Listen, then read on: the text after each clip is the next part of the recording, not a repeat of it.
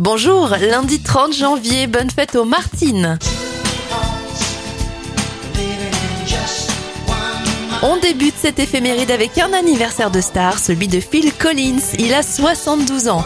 Les événements, Erno Rubik dépose le brevet du Rubik's Cube en 1975. Et en 2002, c'est la sortie au cinéma du film Astérix et Obélix Mission Cléopâtre avec Alain Chabat, Gérard Depardieu ou encore Jamel Debbouze. On termine avec un dernier anniversaire, celui de Kid Cudi. Il a 39 ans aujourd'hui.